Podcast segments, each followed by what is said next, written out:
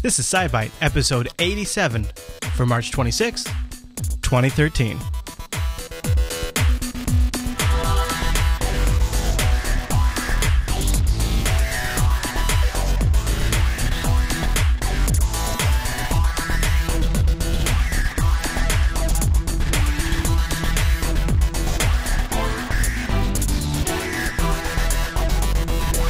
Everyone, and welcome to SciByte, Jupiter Broadcasting's weekly mind enhancement pack. Live every Tuesday over at jblive.tv and fresh Wednesday mornings over at jupiterbroadcasting.com. My name is Chris, and joining us every single week is our host, Heather. Hey there, Heather.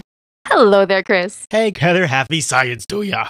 Happy science. What are we talking about this week? This week, we're going to take a look at new heart surgery techniques, the age of the universe, a pint sized paleontologist, robot snake, new Google Map locations, spacecraft and story updates, curiosity news, and as always, take a peek back in history and up in the sky this week. Holy wow, that's a lot of show. I better get us rolling. Let's do the news.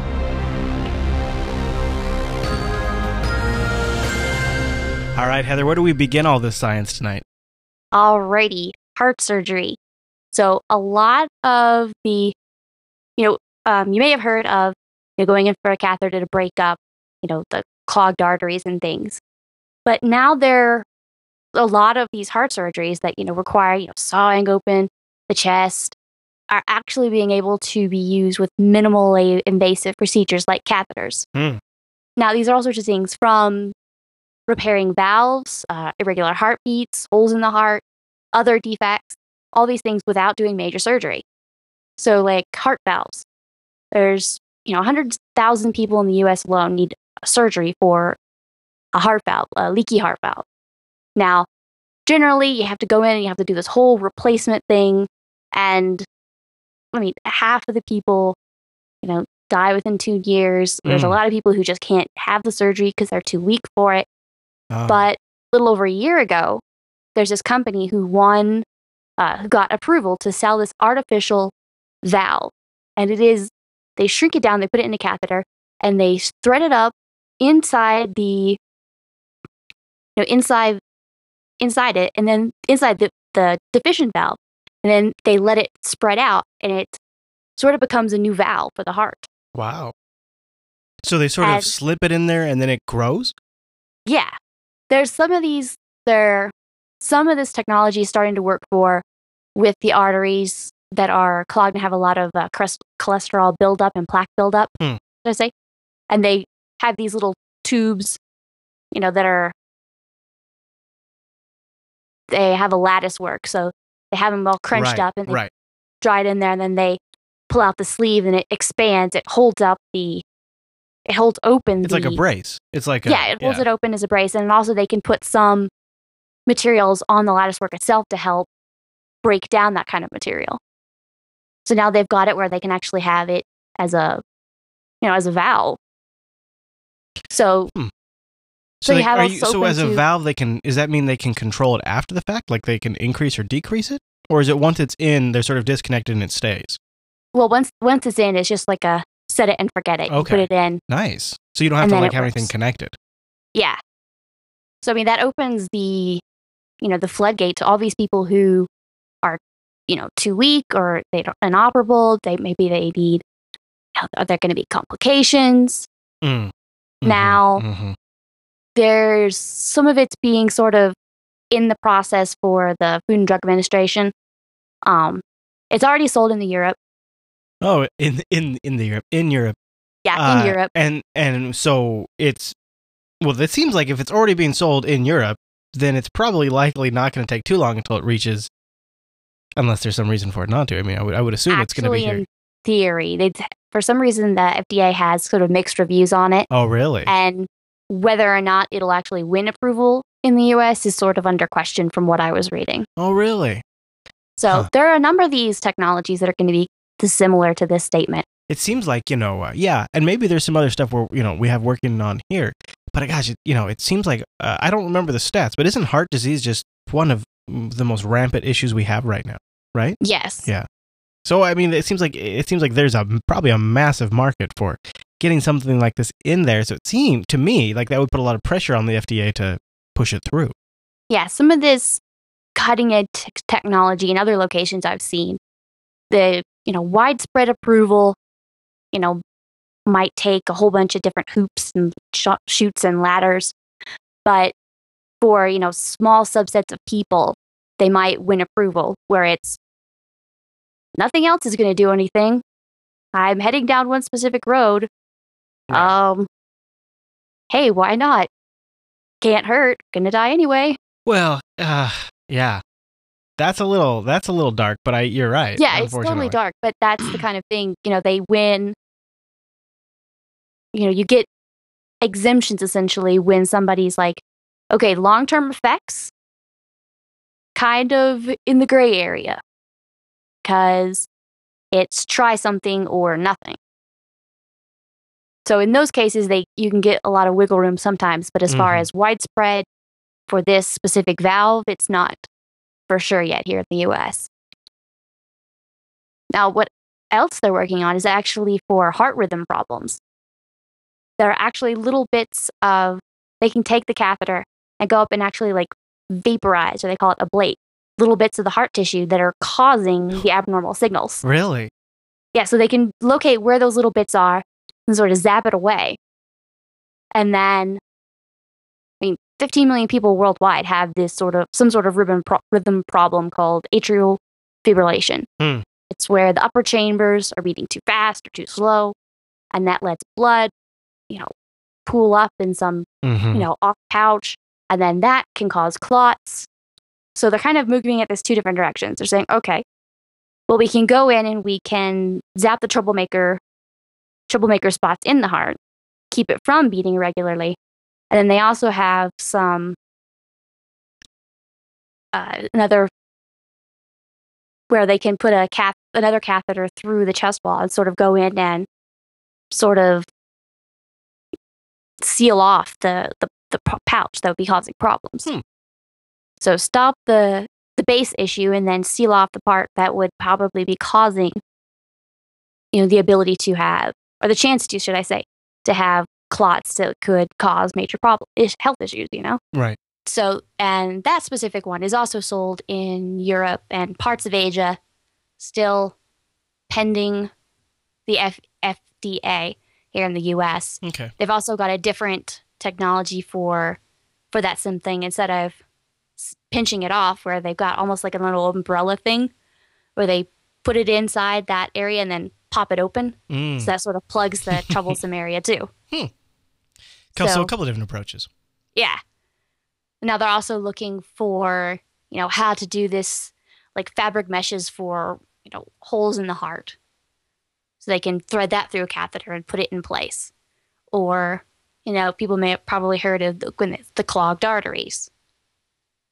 You know, and now they're looking at, you know, most people know, you know, you go through the leg. Mm-hmm. Now there's a Japanese company that's looking, hey, what if we can actually do it through the arm? Mm, And wow. it looks like they're able starting to do that as well. Huh. And what I really found crazy was high blood pressure. They can actually, they're testing for possible ways to fix dangerously high blood pressure. You know, can't be treated with multiple medications, but you can actually use a catheter and a radio wave to zap nerves near the kidneys, which fuel high blood pressure. Hmm. You can sort of go in and zap that as well. That's pretty interesting. So some so there's maybe uh, sort of zap it into be- better behavior. Yeah. That's pretty awesome. So that could be a more of a instead of a lifelong medication regimen. Maybe they go in there and they just zap your the edge of your kidneys a little bit. Hey, this little part of your kidneys, we just gotta gotta zap that a little bit. Then your blood pressure will be okay. Zap one of the nerves there. Wow. So I mean, there's and there's always going to be some people who can't have that specific type of treatment or hit you know snags in testing. You know, it's going to be a number of years before it sees you know wide treatment here in the U.S. Mm. But it's a good option for people who have you know they might not be able to be medically stable enough to do that or have to use long time blood thinners or too old or too frail. I have uh, me, both of my grandfathers had quadruple bypass. You know, they both had, you know, you know, going in for the plaque. One of them had an angioplasty. So all these different types of heart procedures, And I remember it was really hard on them. So looking at these kind of things, I'm like, wow. Yeah.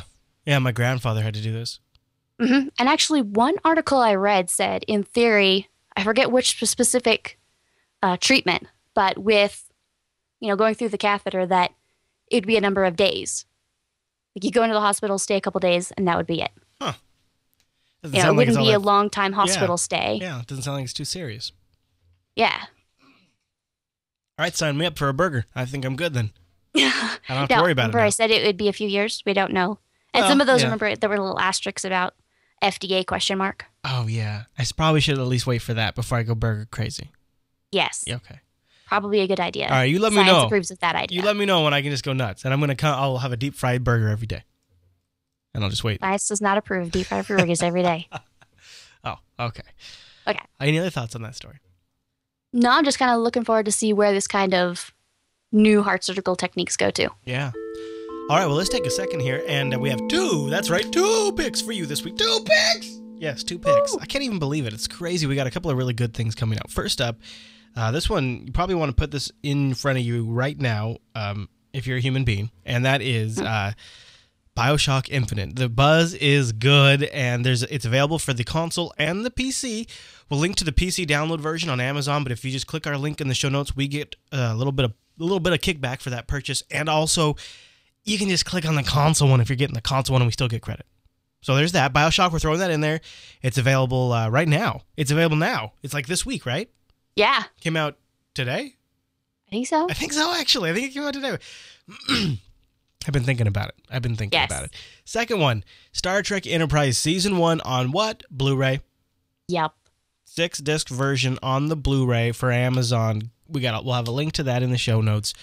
Here's the great thing about Enterprise first three seasons shot on 4K film, which means they're going to come out great on Blu ray. All right. None of the other Star Trek series were 16 by 9 4K film. All right. So, except for the movies. So, that's going to be awesome. All right. And then in season three, they actually switched to digital HD, which is even going to be more awesome. So, Enterprise should look really good on Blu ray, season one and up. So, go check out Star Trek Enterprise.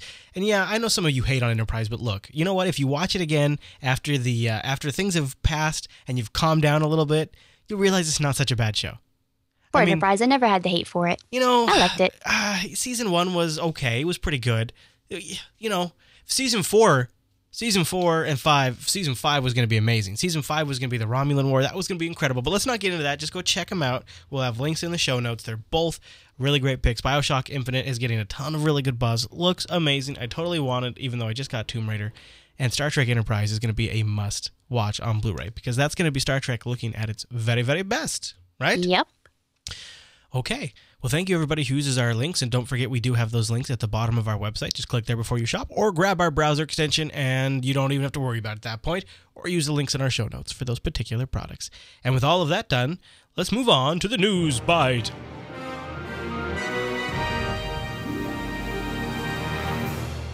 What do we got in the news bite? All right. There is a new estimate for the age of the universe. Whoa. A satellite, the Planck satellite, launched by the European Space Agency in 2009, has been scanning the cosmic microwave background. This is the radiation that dates, you know, just you know, very close to the Big Bang, 380,000 years. So what it is is they go back and they look and they can see this is based on, you know, initial 15 and a half months of data from this satellite. But what they're seeing is the echoes of the radiation from the Big Bang. And so they can actually kind of see the state of the very, very early universe. These are baby pictures of the universe, essentially. So they were able to go, and there is all you really see is you know white with little red spots and little blue sp- specks. and what it is is that's temperature mark. Ah, yes. The red course. spots are one in one hundred thousandth hotter than the average, and the blue spots are just slightly cooler. So, but really, all that meant is these temperatures are directly correlated to the density of what was there. Wow. What you're seeing is the red spots, you know, they're starting to kind of clump up together, those are future stars, future galaxies, future stuff. And am I impl- am I getting the impression from this video that when they overlaid this heat map with a map of basically the known universe, like some of the spots lined up that should have lined up? Mm, It some kinda of looked like was. Well, oh, what you're seeing is where they put it on top of the Yeah. Milky Way. Yeah. Well, that is, is they're looking out and they're seeing the sky. Uh-huh. Now, there's a whole bunch of extra stuff coming in from the Milky Way galaxy, from other stars. So what they have to do is they have this, and it's like taking a picture through your car window when you know one of the kids has taken you know something and scribbled all over it. so you're wanting to see what's in front of you. So what you have to do is look at that and start deleting out what's on the window. Right. Then just what So behind you're it still makes starting sense. to and- pull back out yeah. the Milky Way and the stars that we see, and kind of looking behind at the interesting stuff. Boy, that seems like it'd be tough not to just end up seeing what you want to see when you're doing that. So you'd really have to be working your science. Yeah, you have to be really careful with science. Mm-hmm. So, I mean, at the very beginning, this is, I mean, at the very start of the universe, 10, first 10 to 30 seconds after the Big Bang, universe expanded faster than the speed of light. Right. So, we've got all these little tiny fluctuations that arose immediately afterwards. Now, they ended up being on really large scales, accelerated expansion. So, what they're able to do is by analyzing the nature and distribution of these things, we can kind of determine the composition and how, if we know how the universe looked when it was young, start trying to correlate it to what there is now to kind of see how it is. So this has been a this has been a huge leap in is image resolution the right word when it's an X-ray? Yeah. Uh, yeah, essentially the resolution of the data, the imaging. But yeah, huge leaps and bounds better than we've had in the past, which lets us do a lot more detailed analysis of what's there. Now, some of them, of the you know with the new data and the new information we have, not matching what we predicted. Ah. As expected, sometimes we can say, "Hey, new data, it's crazy," because it's not matching up with what we thought. yeah. Um, now, some of it does to a certain degree. That there's some things that are really confusing. There's some asymmetry here. Now, since it started off so small and it exploded, we would think, you know, these areas, you know, on opposite sides should be roughly the same. Yeah, there should be kind of a overall s- thing of what's going on. Now, there is a cold spot that extends over the patch of the sky that is much larger than we would expect would actually be there. So a more, you know, stuff that isn't there. You know, so it's cold. It wouldn't have had anything. So it's kind of interesting as how that moved. Now, some of it actually is a really perfect fit for the standard model, but there's a lot of details that sort of branch off that are trying to make us really kind of rethink what was going on. Now, in fact, it sort of ex- sort of simple model of the universe, but we were able to kind of narrow in how much of it was, you know, we have normal matter, dark matter, dark energy, sort of recalculate and refine how much of the universe is made up by any of those things. And it actually we we're able to look at the rate of expansion. And if we look at the rate of expansion, then we can say, hey, that's a little bit different. Hmm. So it's a little bit slower, which meant that our calculation for the age of the universe is a little bit older. Now we think the o- o- universe is 13.82 billion years, Oh, 80 million years older than we previously had thought. So, it's one old you know, universe. Hand, a, pi- a drop in the bucket, but 80 million years. Oh man. So we're still, and there's still a whole bunch of data coming forward from this satellite. In the big scheme of things, it's really not that many years, I suppose. Yeah, in the astronomical sense of the word, universally on the scale of 13.82 billion years. Uh, yeah, I'm looking at this scale, and it barely a blip on the radar. not a blip, actually. Not actually would not qualify as a blip. That's okay. Well, unless it was back at the uh, at the beginning of the Big Bang, because then apparently even a matter of seconds was pretty critical. Even a year would look like it was pretty critical. It's not until it's interesting as time has progressed how less important the passage of time has become. Right? If you look at the beginning, Well, yeah, a few it's seconds, a hundred years was very important. But Well, then as you get to the end, yeah. I always like to think um, think of blowing up a balloon. You know, those first two breaths go from nothing to an actual balloon. and then slowly but surely, then it's expanding, but the shape of it is just sort of moving more slowly. So that's the kind of thing that's going on is those first instance when everything was going from teeny tiny little spot in the negative universe of nothing to kablowy, everything. So there's a big step there, and that's a lot of times those graphics will do uh, logarithmic uh, visualization. So it's really zoomed up so that you can see Yeah. because a whole bunch of the interesting stuff happened in the first year. So you want to spread that as out as much as right. possible. Very fair. Very fair. And then after that, it's sort of chilling and growing and doing its thing yeah. slowly but surely. Well, and uh, if you zoom in really, really closely, you'll you'll find SciByte on that uh, on that map. Yep. Maybe on the Somewhere in the last vertical line at Mhm. the end of the map. Where the uh, black pixel starts to turn, there's like a gray pixel between the white and black lines. Yeah. like part of that pixel Right. is SciByte. the corner of that pixel. Yeah. A but you know, in all, tiny bit of the in all fairness, that's about all of us right there. So it's that's Yeah. okay. That's okay. We're right there with everybody else. All right, Heather. Well, any other thoughts on that story? No, I don't think so. All right, then let's move on to the two byte news.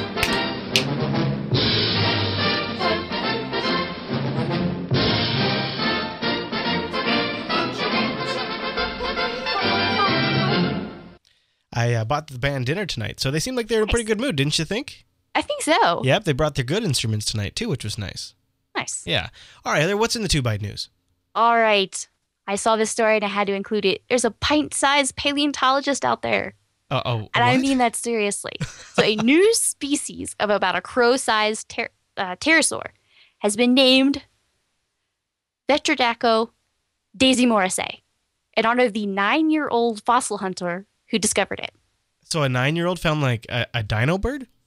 Uh, she was five when she ran across some bones sticking out of the sand Oh wow. on the uh, U- uh, UK's Isle of Wight, uh, Isle of Wight, off the southern shore of the UK. That is adorable. Look at her. She's adorable. Oh, there's I know, it, like back in 2008, you know, her, her and her family were, you know, cruising down the, the beach looking for stuff, and she saw some little bones, and so her family brought it to a paleontologist at the University of Southampton, who, you know, helped colleagues and looked through it.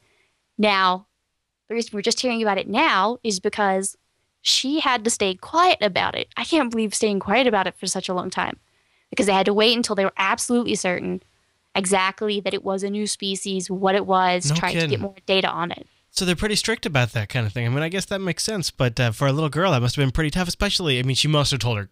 I mean, you know, she was in school and stuff, right? I mean, she must have told friends. She'd have Yeah, to I tell mean, friends. Kind of, you'd think so. No, I mean, it was, it was like each of these different pterosaurs have, you know, very specific parts of their skeleton that are very unique to each species, skull and pelvis, and they found the pelvis of this. So they're actually able to go through and say, hey, this type of pterosaur, about crow sized, probably good for a terrestrial environment like woodlands, forests, floodplains, Hmm. about two and a half feet wide, uh, tip to tip, about over a foot long. So With lived about lasers. 145 to 165 million years ago. And I think it kind of had webby, webby kind of like, uh, I guess kind of like duck feet, I suppose. Kind of a head crest. Probably, a, I mean, it was a good walker or runner on ground. So it actually it ended up being the the co-author for the paper about this. Ended up writing a children's book Oh, really? calling Daisy and the Isle of Wight Dragon. Sort of talking about the process. Aw. But it was adorable. I saw that. I was like, who doesn't want to be the kid who says, hey, Yeah. look at that. Yeah. I want to bring it somewhere. And I discovered a dinosaur See- species. You guys out there, when this happens to you, you need to email SciByte. So email SciByte at jupiterbroadcasting.com or use our contact link. We have that at the top of the show and you can at the top of the w- website and you can just choose the SciByte show in the drop down. Send us in stuff like this. You know you're out there. You know you're out there. Even if you're not out there, I mean, really, you could still send us stuff. We'll Yeah. still we'll still take emails from you. All right, now we have uh, another story in the two byte, right? We do. There is a story robotic snake. Oh, okay. Good. Yeah. no, they have had these before where, you know, it sits on the ground and it kind of wriggles or swims. But this specific one mimics the action of being able to, you know, they have them where they can climb up objects, but this one you can throw it and it'll wrap around it, the object that's thrown at. that's actually super crazy useful. Yes. I mean, I like if you could uh, use that for wire management, you could use that for uh, Like toss it and it and if they could onto the miniaturize edge of the table if you could miniaturize it, let me tell you that saved me some time putting up Christmas decorations too. you know, I mean, I'm, I'm just like if we could make this commercial, I'm all for No, it. it doesn't constrict. It's not gripping. It's only Oh. wrapping. Well, I need gripping. Yeah. That's why I was like, wait, no, it's only wrapping itself around. It's Oh, you know, Hammy makes a at great point in the chat room. Uh, the superhero market for this Batman. I mean, hello, Batman would. This is the kind of thing Wayne Tech needs to develop, right? There you go. Yeah. And Very BD, cool. uh, BD in the chat room, yes, it is military funded. So a lot of these kind of crazy robotic things are. Yeah. So it's just looking at the same type of thing where it says it's moving and then it has an accelerometer that says, hey, there's something here. So then it starts wrapping around. That must be a DARPA project because the YouTube video after I watched that, all Mm-hmm. of the suggested videos are all a DARPA robot videos. then yeah.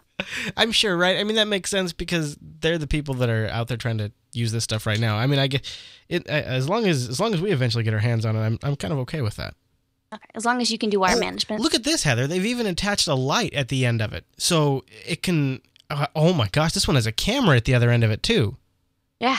So you could put a. Oh wow. Okay, now I don't like it again. Now I don't like it. Oh, It looks like is it using an air compressor? you know, I'm not sure. Doesn't it kind of look like it in the in the photo? It kind of looks like maybe it's a like a. Yeah, it sure could what just be a data cable. Yeah. Oh, maybe. Yeah. Yeah. Could be, but that's really that's really kind of a. If I can get my hands on it, it's cool. If if they're gonna throw it up on lamp poles to survey people, I don't like that. You know what I mean? like give or take. All right. Well, uh, why don't we uh, move on? And uh, I think we've got a few stories that have leveled up and have some updates. we do. All right. What is our first update? Alrighty, Google Map. Occasionally they go to wild and crazy and remote locations and give us little street views of walking through the Amazon. And now they have added some of the locations from some of the highest peaks in the world. They went to Mount Everest, to Ooh. Kilimanjaro, to um, in Russia Mount Elbrus, in Argentina, in Argentina, uh, Aconcagua. So now on Everest they didn't actually go to the tippy top.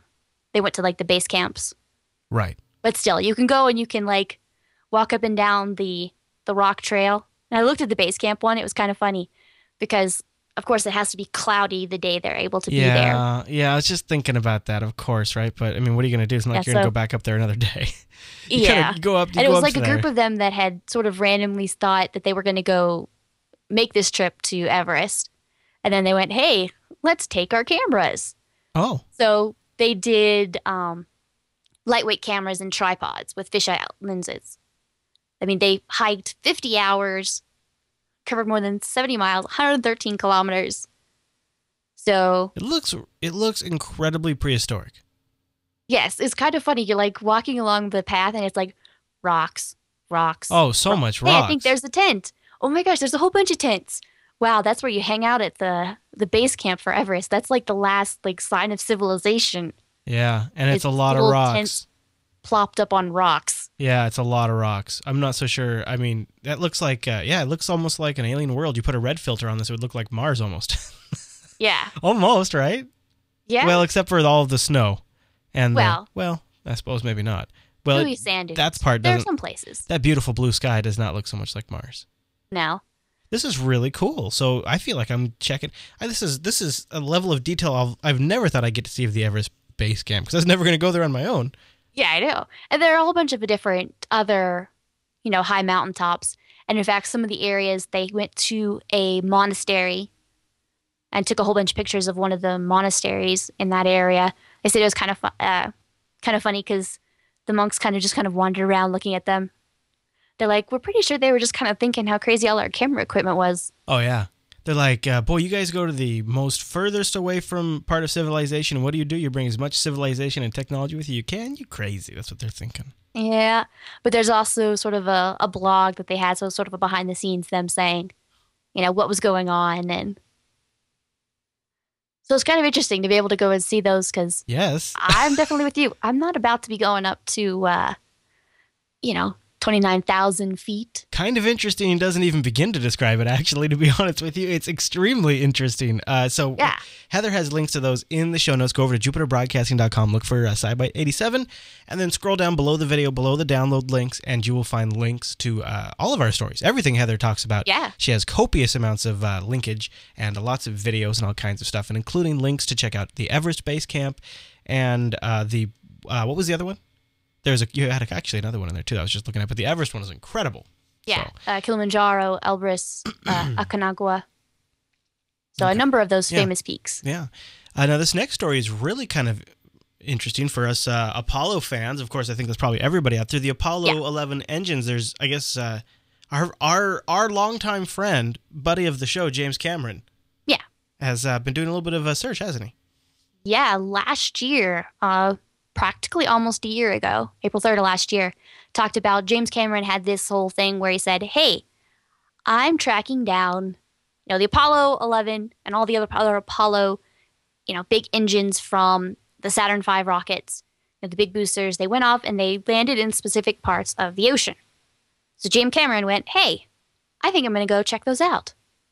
So went down, and now they have actually been successfully recovered some of the engines that Apollo astronauts used to get to the moon.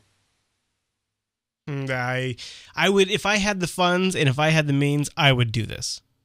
Oh, it, it would be awesome. Oh, yeah. Okay. So now, kind of the good side is of this, right? Is this going to be like the the level of documentation of this is going to be phenomenal, right? I mean, they're Oh, going to document and capture all of this. I would assume. Oh, of course. Yeah. Now, whether it's not the Apollo 11 specific, no, they're pretty sure because of the location that it Oh, would be. I guess you would Apollo 11 know for sure till you yeah, got- there are plaques on various pieces of the engine parts. So, and they're still there. So now they just have to go and they have, you know, they've made the recovery. You know, it's, you know, they're 14,000 feet down. So, I mean, 19 feet tall. So, pretty big things. I'm I'm kind of amazed. I guess it's just been it's been a. I guess when you think about how technology has progressed, it makes sense that eventually, eventually we would go after these. Yeah. Like I've always lived my life thinking them as forever being down there, Mm-hmm. but of of course we're just like we've gone crazy over the Titanic. Of course we're gonna go get all this Yeah. stuff. But he this is an interesting situation where this kind of technology and science is available to the to the private citizen who can afford it. You know the, Yeah. the James now, Camerons. uh, everything still belongs to NASA. Right. At the bottom of the ocean doesn't matter. Now they're working with him to sort of help figure out a way to exhibit and restore them because they've been at the bottom of the nice salty ocean. Now you have to rinse them, repair them very carefully to sort of restore them into a viewable, you know, exhibitable, you know, state. hmm They did something similar with the uh, Liberty Seven, what the uh, Apollo uh, Gemini, the sort of era capsule where he was brought out, and then something happened, and water got into the capsule, and it sunk to the bottom of the ocean. And they were able to find that and bring it back up, and they were restoring it at the Cos- uh, Kansas Cosmosphere years ago, and I was actually able to sort of, I had to be traveling through there at that time. So they didn't have it on display, but if I stood sort of near one of the railings and leaned way over, I could kind of see some of it, and that was pretty awesome. I feel you. I was like, it doesn't sound as there. awesome, I but if know I it was is. I'm there, like hands on the piece of you know wall that's sitting there. So I'm like, all right, I must find a place. So I go scurrying around. My family's laughing. I'm like, hey, if I lean over here, I can see some of it.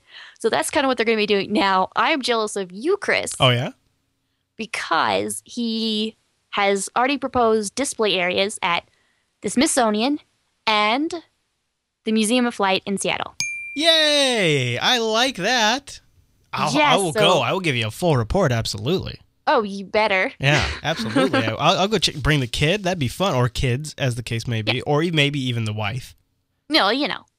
If everybody get science for the whole family, There and you you go. know, I kid, but I'm serious at the same time. I mean, that really Oh, yeah. is like you know an opportunity to talk about these things with the kids, and that is Yeah, I mean, not just talk about it. It's something tangible right in front of you saying, hey, that piece of equipment helped get somebody to the moon because the landers are all in the moon.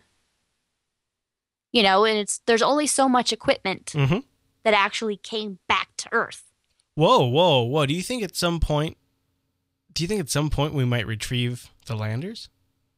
Or do you think Um, we would no, always there leave them there as international- There really are international space treaties that say all of the landing sites for all the different countries are monuments? yeah international monuments, Okay, so international parks that no one can touch. okay. there's like a boundary around them. So you'll be stand. So if we're all on the moon one day, they'll have a little. We'll be standing at the railing, peeking in. Oh, a little observation deck kind of thing with like yeah, a yeah. there'll be observation decks to Mhm. see. That'd be great. I'm I'm ready for that. Yeah, let's Absolutely. All right, Heather. Well, uh, we have a little uh, spacecraft update here. All right, what's new up there? The Grail lunar probes. We talked about them a while back. They were the twin probes. Were orbiting around the moon, Oh yes. very precision distance apart. And as they changed distance, they were able to sort of map the gravity of the moon. So they kind of get an idea of a better idea of the interior of the moon's surface. Mm-hmm. Now, they crashed. They sort of purposefully crashed them into, um, you know, little mountains. But the Lunar Reconnaissance Orbiter, which is orbiting the moon taking pictures, was actually able to spot the little craters that they made. Now, there was the place where they crashed was in the dark part of behind a shadow, so we weren't able to actually see the crash itself. But going back through the imaging, they're able to say, here's old image, here's new image. Hey, there's a new crater there. Yeah. And they're able to see little sort of a black ejecta, which is much darker than the ejecta around it. Now, that might actually be, you know, parts of the spacecraft or parts of the fuel, other little bits of the carbon fiber Hmm. body. So that's probably what it is rather than something being dug up from underneath the top layer of the of the moon. Oh sure. So it's Or- kind of cool that we are able to go back and say, hey, that's where they were. Or it was an alien spacecraft that landed on the moon and they're covering it up. Huh? What do you think? No. No. No. Oh man, that would make for such a great episode, though. If that ever happens, we are gonna have the best SciByte in a long time. Because I mean, how do you top that? I mean, we might just have that. I don't want to say it, but no, no. Of course, it's gonna be ongoing science. So of course we wouldn't. That Can would you not happen. feel my science eyebrows Oh. being crooked at you? You don't even want to entertain the thought. Okay, all right. Okay. right. Now, uh, why don't uh, while we're up in space, uh, why don't we why don't we hang tight and uh, head over to Curiosity and get an update? You ready? Go. and liftoff of the Atlas V with Curiosity. Touchdown confirmed. We're safe on Mars. Right there. So what's Curiosity up to?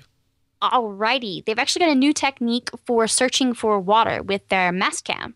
Huh? It's the little camera up on the mast that sort of swivels around on top of the the rover. Right. So they're able to do now is sort of use that. They've been using it for mineral mineral detection. Mm. Now they can use it for hydration detection. So what they're able to do is go through all the different wilt- filter wheels of the camera and sort of experiment by taking measurements in different wavelengths. Hmm. And so now they're able to use that to actually sort of detect water without having to drive up to it. Oh, So I see. So they can deti- they can decide if it's worth going somewhere. They can kind of save time. Yes, exactly. And what they've also seen is they're able to see that the area around it is much more hydrated than they thought it would have been. Ah. So they're able to look, you know, at specific, uh, you know, there's bright veins in some of the miner- minerals nearby of the rocks they've been looking at, and those have, you know, high water content or the high hydration. That there used to be a lot of water there. Now you can see it's, you know, the whole Gale crater where they are. There's much more water than we thought previously thought. Now, of course, there's some limits to it. It's not sensitive to specific types of, you know, hydrated minerals, hydrated uh, phyllosilicates, which were type of hydrated um, rock in the material in the rock that we were actually looking at. Mm. So, but they're, you know, those are the kind of things where it's clay minerals. So, you know, it will be exactly as you said, a much better way to sort of eyeball everything and say, oh, hey, actually, that little bit of an area right there that doesn't look like much, Turns out We worth our go there. time. Yeah, worth our time, not worth our time. That kind of thing. very much worth our time now. Yeah, that which is extremely valuable. Oh yeah, you want it was you know like the uh, laser. You laser things and take the spectrographic analysis of a rock far away. You can see what it's made of. Mhm. So now you can say, hey, there's hydrated areas over there. Hey, what does that rock look like? Oh wow, yeah, that rock is really interesting. Let's very precisely head to where we want to go, Mm. or where would be the most bang for our science. Bang for our science and our limited Yeah. communications window. Yes. Speaking of in April, uh, thanks also to Joshua C. Wilder, J. Wilder47 on Twitter. He also made sure that I noticed this. It was coming up in the show, but I wanted to give you a, a shout out. So, the positions of the planets in April means there's going to be very diminished communications between Earth and Mars. Mars is going to be passing almost directly behind the sun from where we are. There's gonna be that big star in our way. Yeah, there's a little bit of a star in our way, so it's going to degrade a lot of the radio transmissions. Now, when it takes pictures and sends it back to us, not such a big deal when some of the, you know, the picture is got holes in it, but we don't want to send data to it telling it what to do if it only gets part of the signal. Huh. So, Yeah, that'd be pretty dangerous. It might not uh, do the right thing. exactly, it might put itself in a, a harmful situation. So they're going to take a little bit of, of break. Now the science will keep going. They've got, you know, built up sort of things, you know, health checks, safety checks. They're going to take a little bit of pictures here or there. So they've got kind of a, a to-do list while they're sort of downtime. NASA Wow, you know, wow. When, engineers when is here this? will take a breather, take some naps. so we might not have a curiosity update when that happens. Yeah, the Curiosity updates might be taking a nap as well in April, so Oh, I will apologize now if there's not a lot of science between now and then. We s- might still be getting some data back. What are you gonna do? Move the sun? Yeah, You never know. Maybe they'll have some data in the data to reveal. that is the other thing is that they will be staying on data. They will be storing up the data, and they'll be sending it to the um, orbiter. Okay. There's a couple of different things. I mean, we've got the old Opportunity rover. It's seen five of these conjunctions now.